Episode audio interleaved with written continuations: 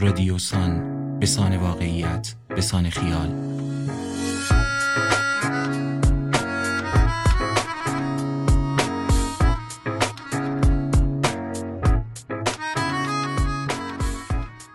سلام من آرش صادق بگی هستم. اینجا تهران نه آنچنان زمستانی است و شما به چهارمین اپیزود از فصل اول پادکست های رادیوسان گوش می دهید این چهل دقیقه صدای ماست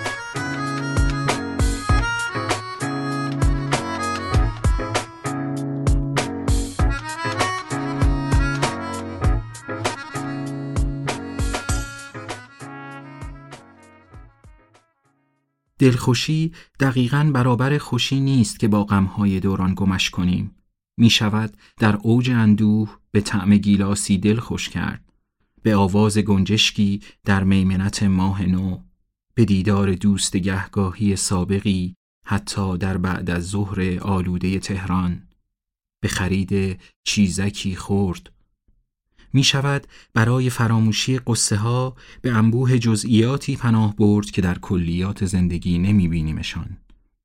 مثل یک راهب که ساعتها به صدای شکستن قطره های باران بیموقعی بر سفال بام گوش می دهد و رد مورچه سرگردانی را با اشتیاق دنبال می کند و از سکوت درون سرشار می شود. وقتی آن بیرون چیزهای کمی برای ماندن و تحمل سرمایه روزهای تلخ هست باید از درونیات حرف بزنیم. یافتن دلخوشی درونی قاعده ندارد. چیز از پیش ساخته شده ای نیست. تصور کنید در موقعیتی که انتظارش را ندارید مثلا دقیقه 91 بازی ایران و آرژانتین پیغامی عاشقانه دریافت کنید. نه از عاشقی دور یا آدمی غریبه. از کسی که در جمع نزدیکتان نشسته و دلش خواسته به جای حرف زدن در آن موقعیت به ظاهر تراژیک برایتان چند جمله پنهانی بنویسد. چه دلخوشی اینجا هست جز کلمه؟ وقتی می شود از کلمه که انتظایی ترین اختراع بشر است دلخوش شد یعنی می شود بارها به تماشای شکل خندیدن آدمها یا صدای باران دل بست هزار هزار افسانه و زنهار هست که به پشت سر نگاه نکن سنگ می‌شوی. انگار دلخوشی فقط چیزی است نیامده و در بیرون. پس جهان چطور خودش را بازسازی می کند؟ طبیعت وحشیتر و فارغتر از ما که گرفتار رنج معیشتیم راه خودش را می رود و مدام گذشتش را باز تولید می کند. ما فرصت زیستن را صرفاً در فکر مسائب پیش رو از دست می دهیم و طبیعت همچنان در کار تجدید نشاط قبلی خودش است. با چه ابزاری مثل طبیعت باشیم؟ دلخوشی برابر خوشی نیست اما شرط لازم خوشی است. و سلاحی برای دفاع در برابر حجوم درد. خصلت درد این است که بیواسطه درک می شود ولی شادی همیشه نیاز به واسطه دارد. هر قدر درد ناآگاهانه حمله می کند ما خود به خود شاد نمی شویم. برای شاد بودن باید آگاه بود و آگاهی هم چیزی دم دست نیست آسان نیست. می شود مشابهش را ساخت اما خودش دیریاب است. کار یک نسل و دو نسل سرزمینی عقب نگه داشته شده نیست. برای ما در این لحظه شاید و فقط شاید دلخوشی مرهم باشد یافتن لحظات ناب زندگی در برابر قول بیرحم به کمین نشسته شر شری که بیرون نشسته و درک کردنش مهمتر از درک کردن خیر است. سرراستش این است که بی خیال افسانه ها اگر به پشت سرمان نگاه نکنیم سنگ می شویم. ما نیاز به جوریدن و یابیدن خود داریم. دنبال بهانه هایی در پشت سر. درست که دلخوشی یک کلمه است و کلمه انتظاع است و دلخوشی مفهومی انتظایی تر اما سرمشق بردار نیست و ما که کلمه بازیم می‌فهمیم دلخوشی با کلمات زیادی نسبت خونی دارد.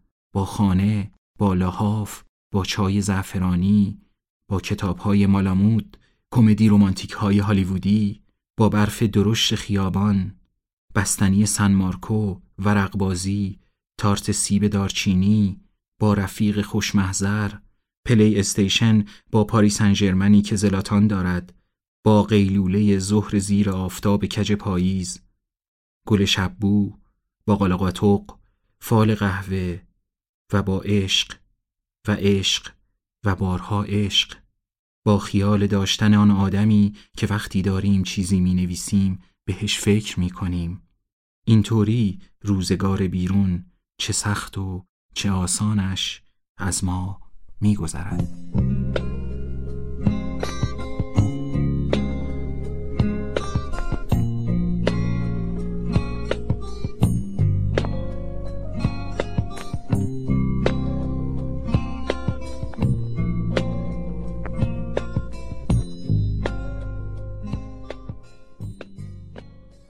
دلخوشی های زندگی ادبی شاید واقعی نباشد. شاید در دنیای واقع هیچ ارزشی نداشته باشد.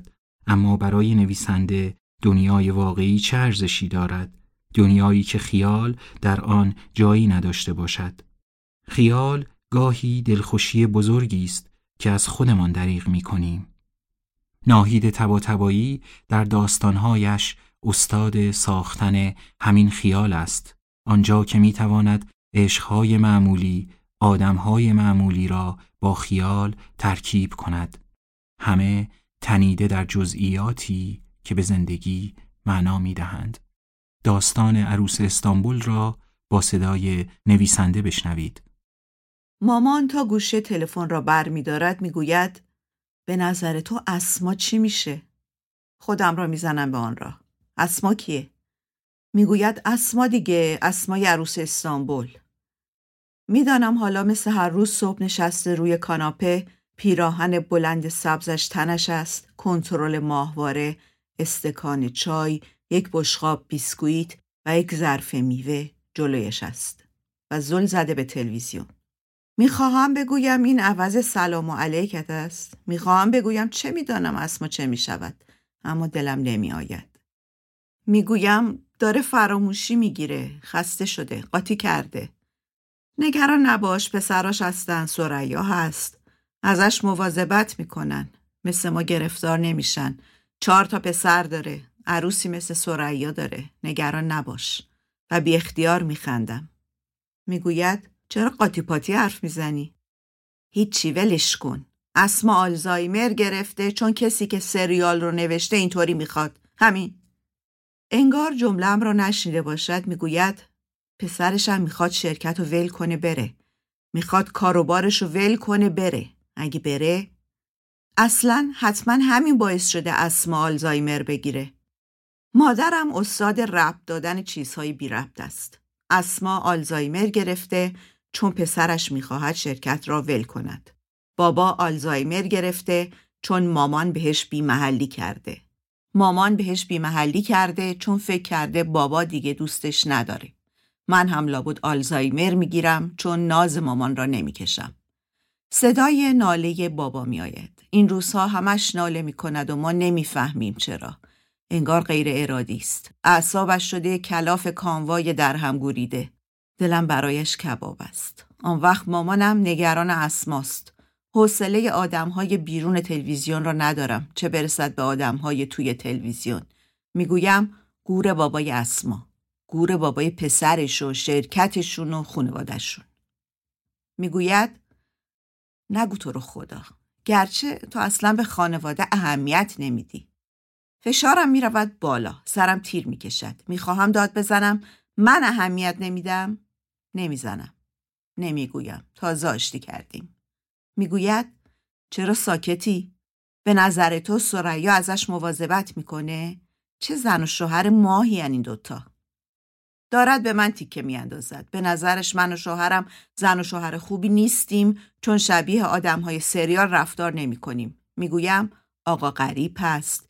می‌بینی چقدر مواظب بشه خیلی خوبه که آدم توی پیری به عشق اولش برسه. از حرف خودم خنده می‌گیرد. دوباره بلند میخندم. میترسم یاد عشق اولش بیفتد و دوباره همون داستان آقای شمدانی را برایم تعریف کند من اسمش را گذاشتم آقای شمدانی می‌خواهد بگوید چه مرد خوشقیافهای بوده و بابام با برادر او گاوبندی کرده و دکش کرده. حوصله این ماجرا را ندارم. بلافاصله می‌گویم این صدای ناله باباست منتظرم بگوید سرش درد گرفته از بس این صدا رو شنیده اما می‌گوید اگه بابا حالش خوب بود الان همینطوری از من مواظبت می‌کرد. همینطوری که آقا غریب از اسما مواظبت می‌کنه میبردش مسافرت براش کادو می‌خره سورپرایزش می‌کنه. بابات هیچ وقت سورپرایزم نکرد. نمی‌گویم اگر هم می‌کرد باز قدرش را نمی‌دانستی. نمی‌گویم اصولا قدر هیچ کس را نمیدانی. نه نمی‌گویم. همین پری روز سر همین موضوع دعوا کردیم. کلی جیغ و داد کردم. در رو به هم زدم و آمدم خانه و بعد طبق معمول دو ساعت نشده یک دست گل خریدم و رفتم منت کشی. می‌گوید حالا آقا غریب تا آخر خوب ازش مواظبت می‌کنه؟ دوستت چی نگفت؟ یک بار اشتباه کردم و گفتم دوستم سریال را قبلا دیده. حالا دیگر ول نمی کند سوال پشت سوال. می‌گویم ای بابا من زنگ زدم حالا احوال بکنم. تو همش توی سریالی. بابا سریاله. می‌گوید دیشب خوابم نبرد. اسما گناه داره. حقش نیست. اونم حالا که به عشقش رسیده. مطمئنی اون دوستت که سریال رو از اینترنت دیده چیزی تعریف نکرده؟ من نگران اسمام دیگر نمی‌گویم گور بابای اسما میترسم عصبانی بشوم و بد و بیراه بگویم. می‌گویم نه چیزی نگفته. بابا چطوره؟ می‌گوید همون جوری. بهش روغن کرچک دادیم. چهار روز شکمش کار نکرده. صدایش گرفته. حتما باز گریه کرده. این روزها دائم گریه می کند برای خودش برای بابا برای اسما و آقا غریب برای همه آدم هایی که توی سریال ها می بیند می‌گویم صدا چرا اینطوریه؟ می‌گوید لحاف رو زده بود کنار. پاهاشو دیدم. شده عین چوب خشک. گریه کردم. می‌گویم صد دفعه بهت گفتم نگاش نکن. همینی که هست. کاری نمیشه کرد. می‌گوید حالم خیلی بده. دلپیچه گرفتم. می‌برم دکتر. عصبیه می‌دونم. دکتر نمی‌تونه کاری کنه. تلفن خرخر می‌کند. حتما گوشی را کج گرفته تا اشکایش را پاک کند. دلپیچه می‌گیرم. یک سیگار روشن می‌کنم. باید دلداریش بدم. باز باید بگویم کاری از دستمان بر نمی آید. باید بگویم هر کاری می شده کرده ایم. مامان دماغش را می کشد بالا و می گوید چرا حرف نمی‌زنی؟ چی بگم هزار بار گفتم همینه که هست. کار دیگه ای از دست ما بر نمیاد. دیگه چه خبر؟ هیچی. از هیچ خبر ندارم. هیچ کس زنگ نزده. می‌گویم مردم حوصله مریضی ندارن. مردم حوصله ندارن دائم از بدبختی های آدم بشنون. تا موقع که سر حالی مهمونی میتی خرج می‌کنی مردم هم حوصلتو دارن. بعد یه دفعه قیب میشن. ساکت می‌شوم. مامان آهی می‌کشد و می‌گوید چرا ساکتی؟ داری اینستاگرام نگاه می‌کنی؟ نه بابا دارم به تو گوش میدم. می‌گوید نگاش که می‌کنم دلم ریش میشه.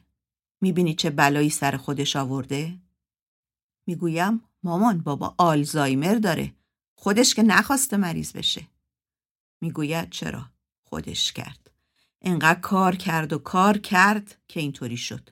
چقدر بهش گفتم مرد دیگه کار نکن. چقدر گفتم حالا که بازنشسته شدی بیا بریم شمال. بیا بریم مسافرت. بیا بریم گردش. انقدر به حرفم گوش نداد که منم لج کردم و دیگه محلش نذاشتم. من عاشق گردش بودم. میخندم و می‌گویم تو باید زن یک راننده کامیون می‌شدی. مامان هم میخندد. مامان عاشق جاده است. دلش می‌خواهد بنشیند تو یک ماشین و برود و برود و برود. ناهار چی داری؟ می‌گوید هیچ وقت به حرف من گوش نداد. هیچ وقت نگفت دلت می‌خواد چیکار کنی. اصلا حواسش به من نبود. هیچ وقت نگفت این لباسی که پوشیدی زشته. نگفت چرا مواتو کوتاه کردی. این را دیروز من برایش تعریف کردم. گفتم سهراب به لباسم ایراد گرفته. پریشب که می‌خواستیم برویم خانه مادرش. سیگار دیگری روشن می‌کنم و می‌گویم خب تو همیشه قشنگ لباس میپوشیدی. همیشه مرتب بودی. حالا هم همینطور. همیشه رنگ لباسات با هم جورن. همیشه موات مرتبن. مامان میخندد. می‌دانم دوست دارد چه چیزهایی بشنود. خاله می‌گوید مامانت لوسه. همیشه لوسش کردن. اول از همه مادر بزرگمون که یواشکی براش تخم مرغ نیم بند می‌کرد. بعد مامانمون که هر وقت از خونه قهر می‌کرد فقط اونو همراش می‌برد. و بعدم بابات که تا تب می‌کرد میشست به گریه کردن. حالا هم شماها. می‌گوید ریشه موهام در آمده. می‌گویم میبرمت آرایشگاه. کی؟ دو ماه تجریشم نرفتیم. قول میدی اما نمی‌بری. می‌خوام برم جعفرآباد. می‌خوام برم کوچه سابقمون. مامان دائم می‌خواهد برود جعفرآباد. خانه آقای شمدانی آنجا بوده. خانه خودشان هم آنجا بوده. اما پایش درد می‌کند. دیسک کمرش می‌زند بیرون. مامان نمی‌تواند بیشتر از 500 متر راه برود. اما خودش خیال می‌کند می‌تواند ساعتها راه برود. سیگارم را خاموش می‌کنم و می‌گویم میریم. تجریش هم میریم. جعفرآباد هم میریم. انگار باز فیلت یاد هندستون کرده. دلت برای آقای شمدانی تنگ شده. آقای شمدانی حالا مرده. آقای شمدانی همان مرد جوانی بوده که مامان سر راه دبیرستان می‌دیده. مامان هیچ وقت با او حرف نزده اما مطمئن است او عاشقش بوده و مطمئن است پدرم با برادر او گاوبندی کرده و آقای شمدانی را تارانده. مامان میخندد. صدای ناله بابا می آید. می‌گویند ارادی نیست. می‌گویند درد ندارد. می‌گویند اگر هم درد داشت نمی توانست اینطوری 20 ساعت پشت سر هم ناله کند. اشکایم را پاک می کنم. مامان می‌گوید دلم پیچ می‌زنه. باید برم دستشویی. برو برو خدا حافظ. می‌گوید اگر بابات حالش خوب بود تا حالا صد دفعه منو برده بود دکتر. می‌گویم اگر حالش خوب بود تو اینطوری نمی‌شدی. خدا حافظ. می‌گوید نرو. حرف بزن. دلم خوب شد. باشه من یه کمی کار دارم. تو میگی حالا اسما چی میشه؟ می‌خواهم بگویم هیچی دو سه هفته دیگر سریال تمام می‌شود او هم پولش را می‌گیرد و می‌رود دنبال زندگیش نمی‌گویم بازیگر نقش اسما چهار تا شوهر کرده و لابد بیست تا شمدانی داشته می‌گویم نگران اسما نباش حالش خوب میشه. آقا غریب خوبش می‌کنه. بس که دوستش داره. دیدی تو این سریال همه عاشقن و همه چند بار همدیگر رو ترک کردن و برگشتن؟ نگران نباش همه به هم می‌رسن. می‌گوید اما قشنگترین عشق مال مادر است مال اسما و غریب. آدما وقتی پیر میشن بیشتر از همیشه به هم احتیاج دارن. یادت مامانم تو سی سی او می‌گفت چرا اسماعیلی نمیاد بیمارستان؟ اصلا یادش نبود بابا مرده. اصلا یادش نمیومد رفته بوده زن گرفته بوده و سالها از هم جدا زندگی می‌کردن.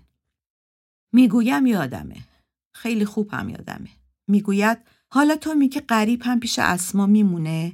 حتی بعد از اینکه اسما دیگه همه چیز رو فراموش می‌کنه حتی وقتی دیگه اونم یادش نمیاد مثل بابات که دیگه منو یادش نیست؟ جواب نمی‌دهم. اینستاگرام رو باز می‌کنم. مامان می‌گوید کاش منم یکی مثل آقا غریب داشتم که پیشم باشه و ازم مواظبت کنه نمی‌گویم تا دو سه قسمت دیگر یک روز صبح اسما بیدار می شود و می بیند غریب سکته کرده و مرده. همانجا کنار او روی تخت افتاده و مرده. یک قطره اشک می چکد روی گونم.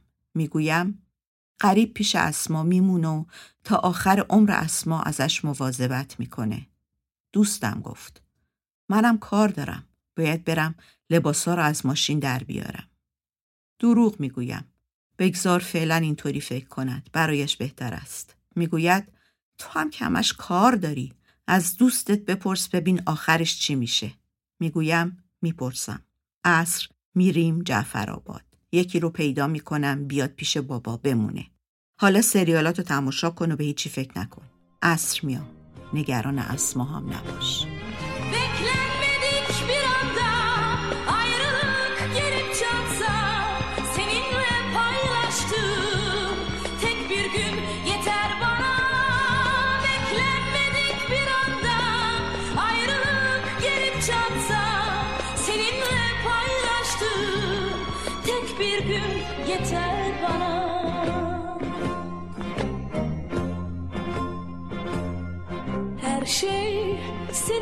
Güzel Duyduğum bu ses bile Yalnız içtiğim su değil Aldığım nefes bile. Her şey seninle güzel Bu yağmur, bu kar bile. Yüzümdeki gözyaşının izleri Onlar bile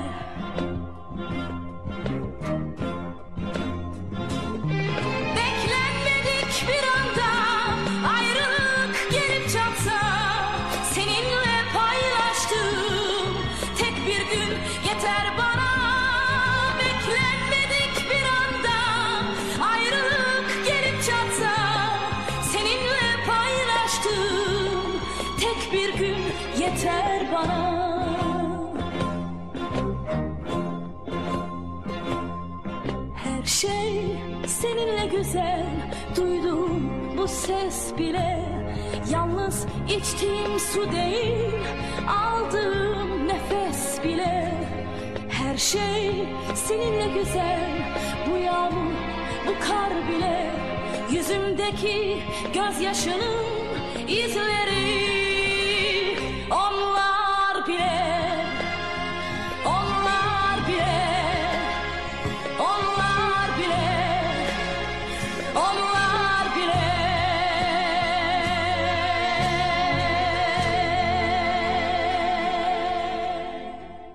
گذشتن از روزهای بد دلخوشی است؟ اینکه جنگ نیست درد نیست اسیان نیست دلخوشی است؟ برای کسی که درد استخوان را تجربه نکرده یک زخم سطحی هم دردآور است.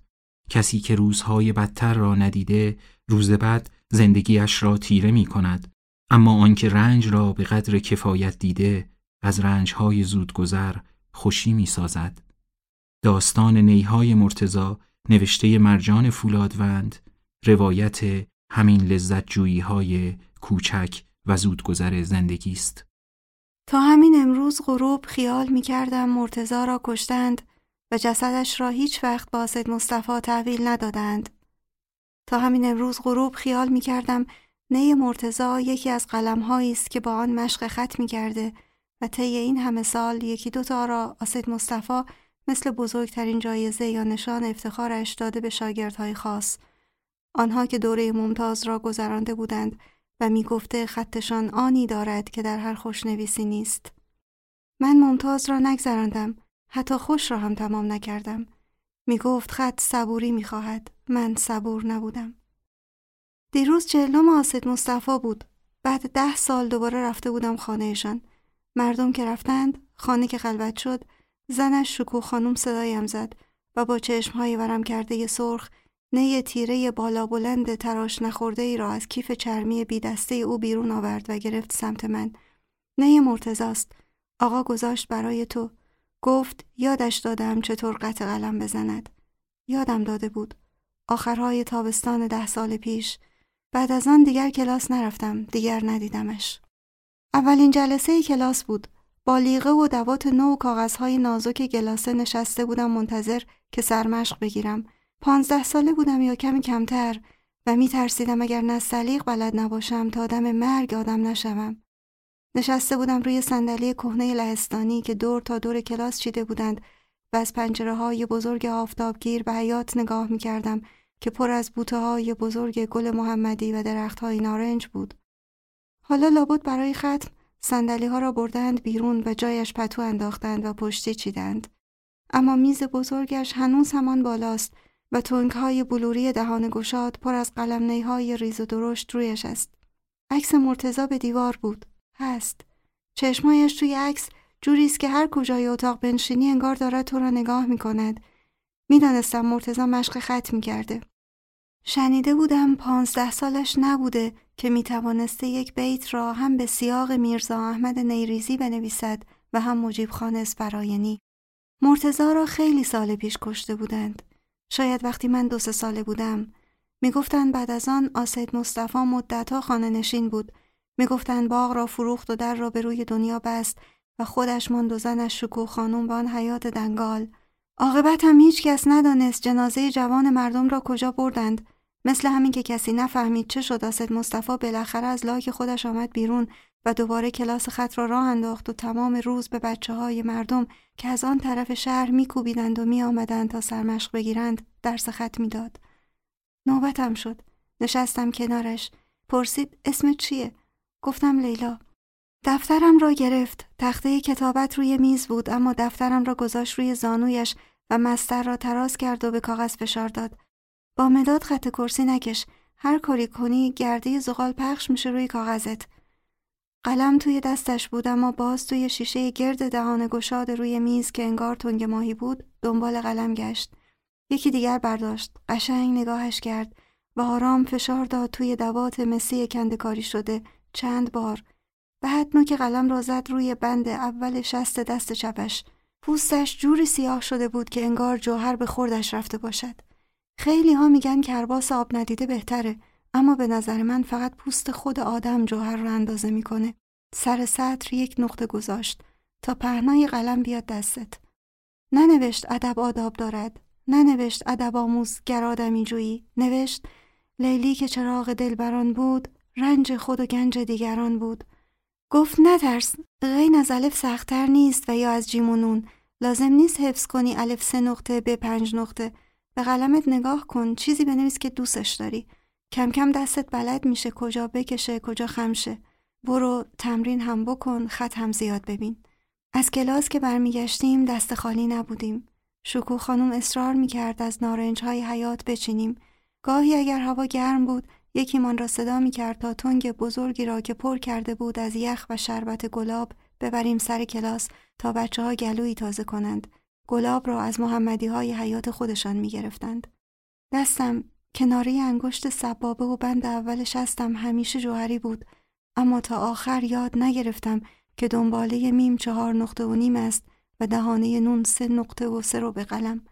دستم بلد نشد. خیال می‌کردم میم غم خمیده و کوتاه است مچاله شده. نمی‌شد که صاف و کشیده باشد انگار نوشته باشی هم. قاف فراغ و قاف عشق هرچه می‌کردم هم اندازه نمی‌شد وقتی می نوشتم رقص مرا بنگر چنین هازا جنون العاشقین کلمه ها روی خط کرسی نمی ماندند. اولها غلط می گرفت و دوباره می نوشت و توضیح می داد. بعدترها قلمش را می زد توی جوهر قرمز و روی تمرین هام خط می کشید. خط زیاد می دیدم. می گفتم نستعلیق حس نداره ابزار وسیله است. به کار کتابت میاد من که نساخ نیستم. می گفت نستعلیق صبوری می‌خواد. آدم تاقی خطات نمیشه. تو هم وقت تو هدر نده. و من همچنان وقتم را هدر می دادم. بهار سندلی ها را می بردن توی حیات. تخت پوستش را می انداخت لبه سنگی حوز که گرد بود و آبش همیشه تمیز بود و رنگ کاتکبود داشت. تنگ ماهی پر از قلمش دم دست بود. دفترهایمان را میگذاشت روی زانویش و تمرینها را تصحیح می‌کرد و سرمشق می‌داد. کلیات سعدی همیشه همانجا بود اما ندیدم بازش کند. شعر بسیار می‌دانست. جنگ بود. مرکب چینی نداشتیم. یک شیشه کوچک مرکب قهوه‌ای رنگ برایم آورد و یادم داد چطور جوهر را با شکر بجوشانم و مرکب بسازم. یادم داد قطع قلم چطور بزنم که بیزی ساد با یک حرکت نوشته شود. شکسته های مشعشعی را اول بار او نشانم داد. نتوانستم روی صندلی بند شوم. بی هوا بلند شدم و کاغذهام ریخت روی زمین. گفت تو دنبال اینی. راست می گفت.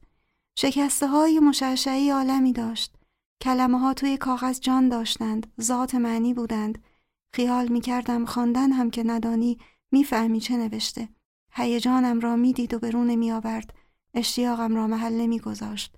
حاضر نشد شکسته یادم بدهد. تعصبی داشت. جلوتر از خودت ندو لیلا. صبوری کن تا وقتش برسه. بزار قلمت که رام شد هر چی خواستی بنویس. قلمم رام نشد.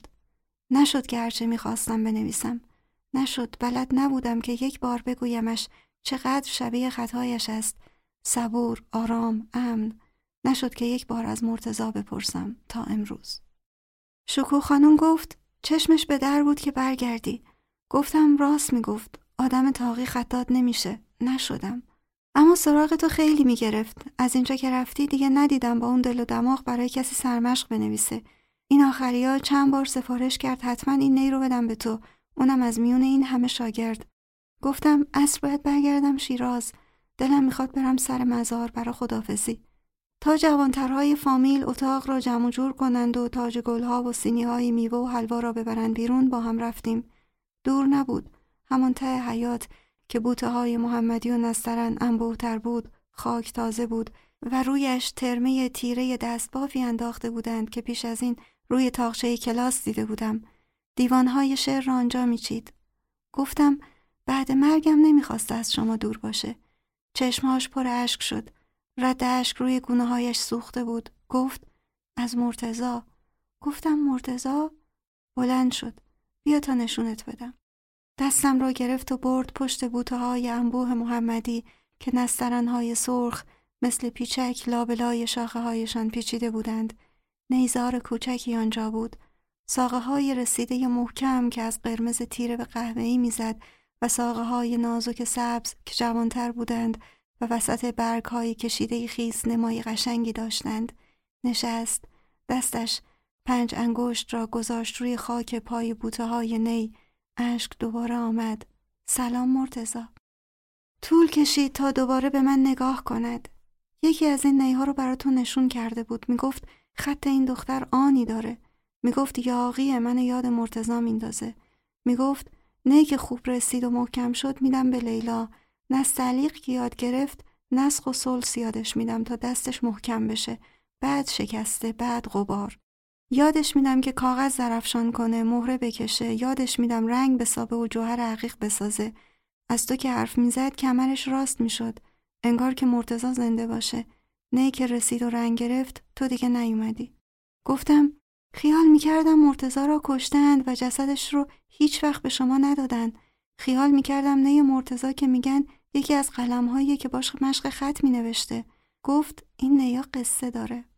آن شب برنگشتم شیراز ماندم جهرم پیش شکوه خانم شب که فامیل های نزدیک و خواهرزاده ها که هنوز مانده بودند ظرف و ظروف را شستند و خانه را جارو کشیدند و خوابیدند با هم رفتیم توی ایوان آن وقت سال بوی محمدی ها و بهار نارنج ها در هم می‌شد و آدم را مجنون می کرد. برایم چای ریخت. تو همین ایوون می نشستیم. با هم خط می نوشتن. حرف می زدن. به مرتزا می گفت خط یادت دادم که صبوری کنی. صبوری کن. دوره تو هنوز نرسیده. می گفت نسل باید بگذره مرتزا تا آدم و دیدن رو یاد بگیرن. زودتر از موعد اگر زور کنی پلکشون رو باز کنن نور چشمشون رو می‌زنه وحشت می‌کنن آدم وحشت زده به همه پنجه می‌کشه اول از همه به صورت اون که خواسته چشمشو وا کنه مرتزا می‌گفت می‌دونم به خدا که ما نه اولی هستیم نه آخری اما میترسم اگه صبر کنیم این دوره هیچ وقت نرسه. شاید بشه هر کدوممون این مملکت رو یه قدم جلوتر بکشیم.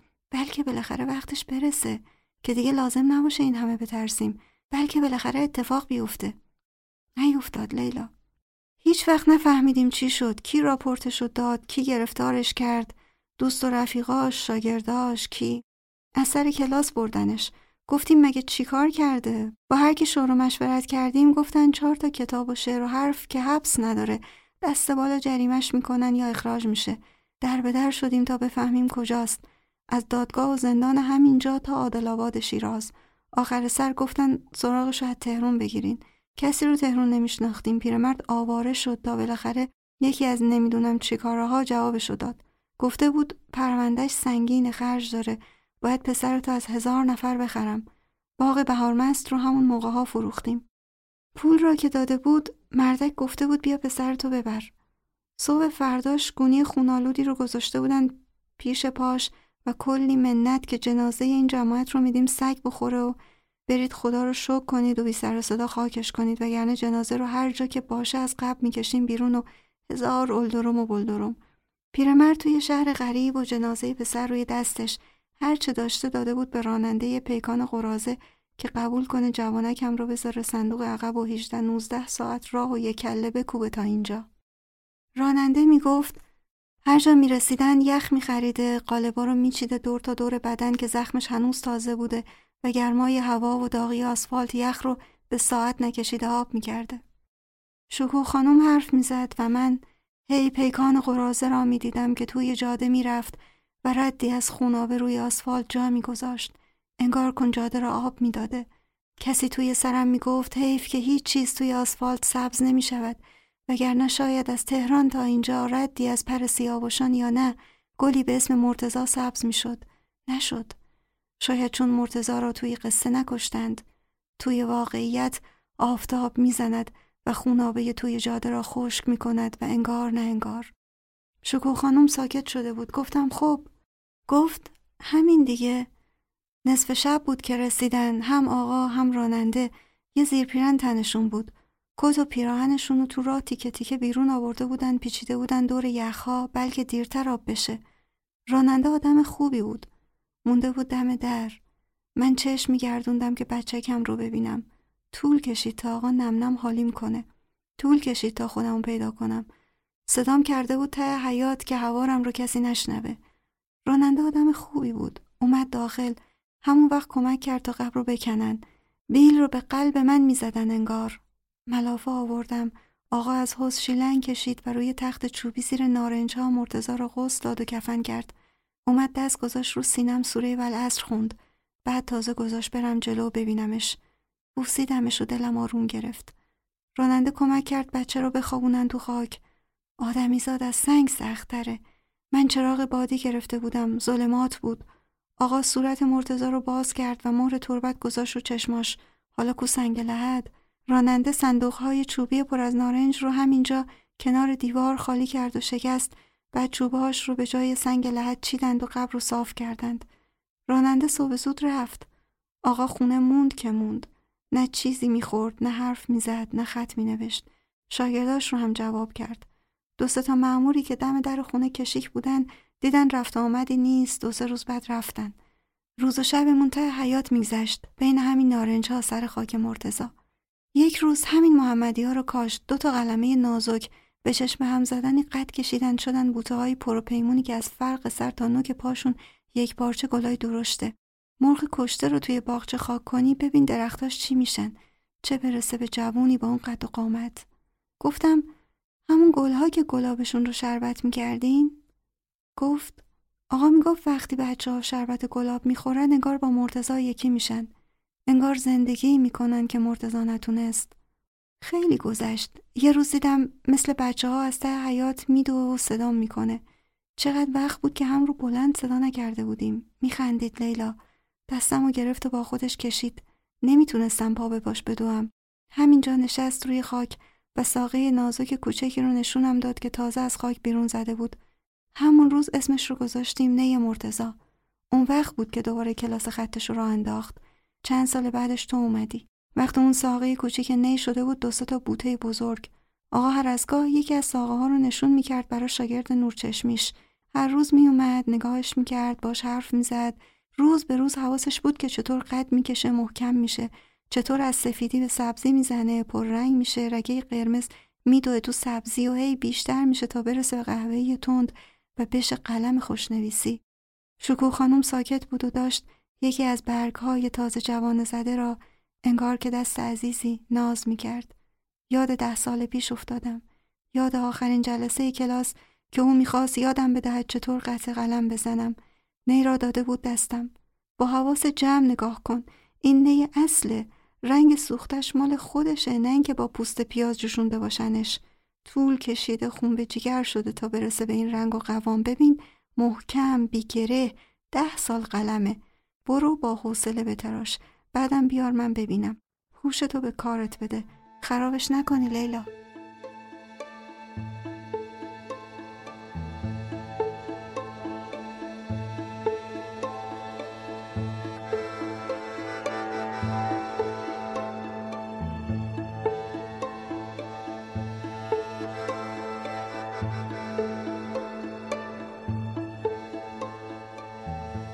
به قسمت چهارم رادیوسان گوش دادید و امیدوارم مقبول نظرتان بوده باشد.